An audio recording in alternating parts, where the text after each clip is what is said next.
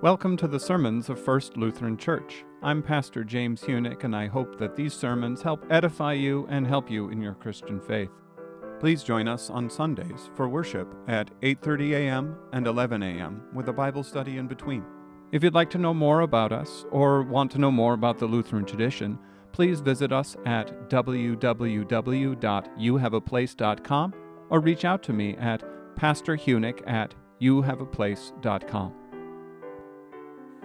Grace, mercy, and peace to you from God our Father and from our Lord and Savior Jesus Christ. Amen. Merry Christmas to you all.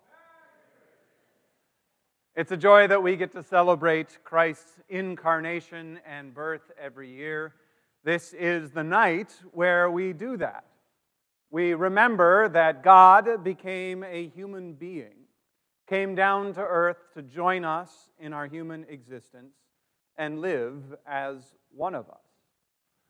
The readings tonight tell the salvation story over the course of the history of Israel, looking at Genesis, the fall into sin, at Abraham and his gift of his son, the predictions of a Savior who would come, and then the story of Jesus being born, that same Savior that was promised. Today, I'd like to take a look at the, the passages from Isaiah that help us to see who Jesus is to be. Isaiah chapter 9 says that he will be wonderful counselor, mighty God, everlasting Father, Prince of Peace. The Prince of Peace. Peace sounds kind of nice, doesn't it? I bet just about every one of you has a piece of your life where you would like to bring that Prince of Peace into, right? At least to bring just regular old, plain old, normal peace. Because we all have something. The Prince of Peace. What's amazing about this Prince of Peace is what the other passage in Isaiah describes his reign will be like. And it's pretty outstanding. He has the spirit of wisdom and understanding, the spirit of counsel and might, the spirit of knowledge and the fear of the Lord, and his delight shall be in the fear of the Lord. He shall not judge but by what his eyes see, or decide disputes by what his ears hear, but with righteousness he shall judge the poor.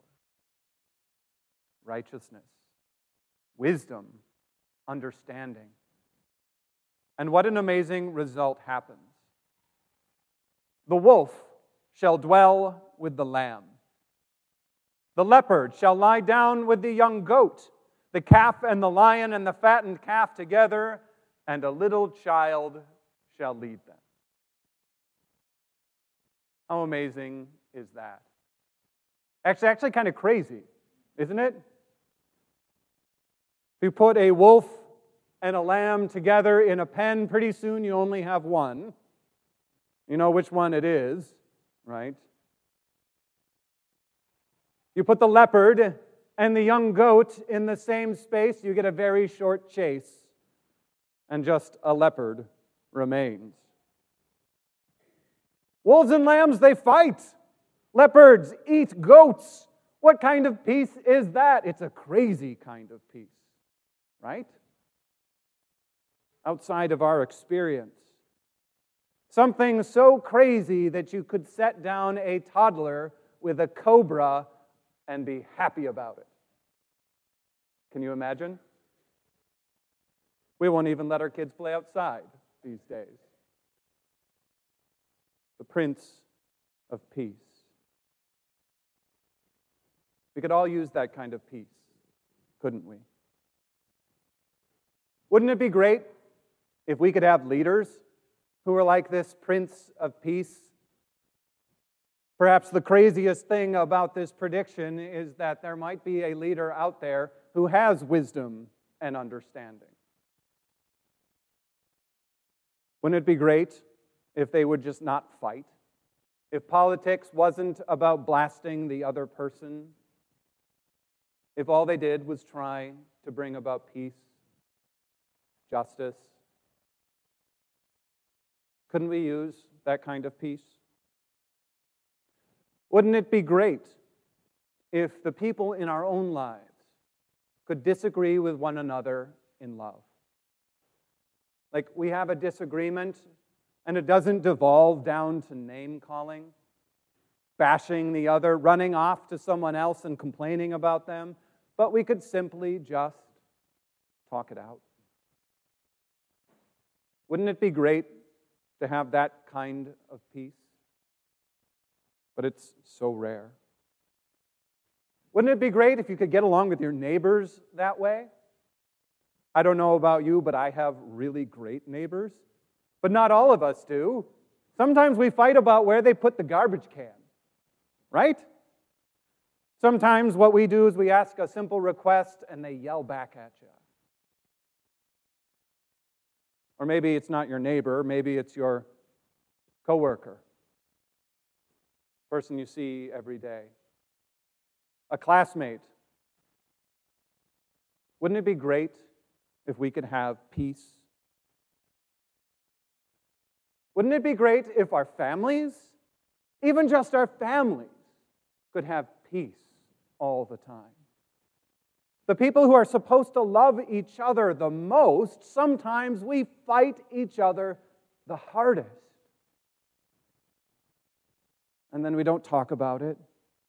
And it builds up until we all get together for Christmas and there's an explosion. Right? Wouldn't it be great if we could even have peace in our families? Wouldn't it be great if we could just have peace one place in our own hearts? I don't know about you. I'm a pretty happy guy. And even I have struggles and don't always find peace in my own heart. Wouldn't it be great if we could have peace? That is what Jesus is about. He is the Prince of Peace who comes to end all conflict, make wars cease. And his reign even is so radically peaceful that the wolf will dwell with the lamb and the goat with the leopard. Jesus is the Prince of peace. And we see the peace of Jesus in the way he came into this world. Not as a warrior king in great King Herod's halls, but with the sheep and the donkey in a small house in Bethlehem, lying in a manger. Where it wasn't the mighty and the powerful who heard the announcement of a Savior being born, but shepherds out in a field, working hard all night long, who suddenly get to hear that a, pe- a prince has come the Prince of Peace. And he comes to end all this conflict by taking care of the heart of conflict itself, our own sin. you see, conflict isn't just out in the world and other people's faults, it always starts in here with each one of us. That's what our opening reading from Genesis is all about. Adam and Eve in the Garden of Eden, and the very first thing they do is blame each other. Right? Adam blames God for putting the woman there. Then he blames Eve. Eve blames the snake, and no one takes responsibility. And they set the pattern for the rest of us. We don't have peace in our lives because we have sin in our hearts. And that peace causes conflict inside of us, in our families, in our neighborhoods, our workplaces, and in the world. And what we need is the Prince of Peace to come to us with his reign and rule to bring us peace.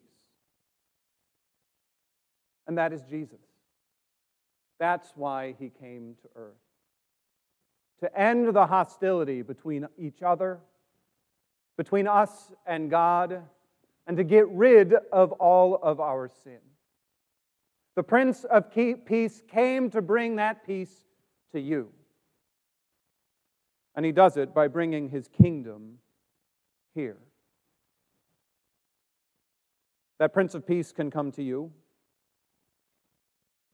He does that very simply, humbly, and lowly. In a church tucked at the end of a parking lot every Sunday morning, where you've got normal human beings, none of whom who have true peace all on their own, with sin that brings about conflicts, with problems in our families, with hurts in our past, with pain in our lives. And we come here because we need that Prince of Peace. Just like you, just like everyone. We need a Savior who came to earth to die for us, to rise for us, and who will make all things new. That Prince of Peace is wherever this ministry happens. So I encourage you, everyone who wants peace in your life, if you're seeking it in your own heart, in your communities, in your families, wherever it is, the only way to get it is to be where the Prince of Peace comes to fill you with his peace. To receive his word and sacraments, to have him fill you with his peace, so that you can have it both now and when he returns to raise you from the dead. And so we come here tonight, we celebrate a birth, we sing the carols that we sing every year, we think about the sheep and the shepherds and all of those cute and wonderful things. But at the heart of it all is a Savior who wants to bring you peace, who wants to give that to you every single day of the year and calls you to come and receive it.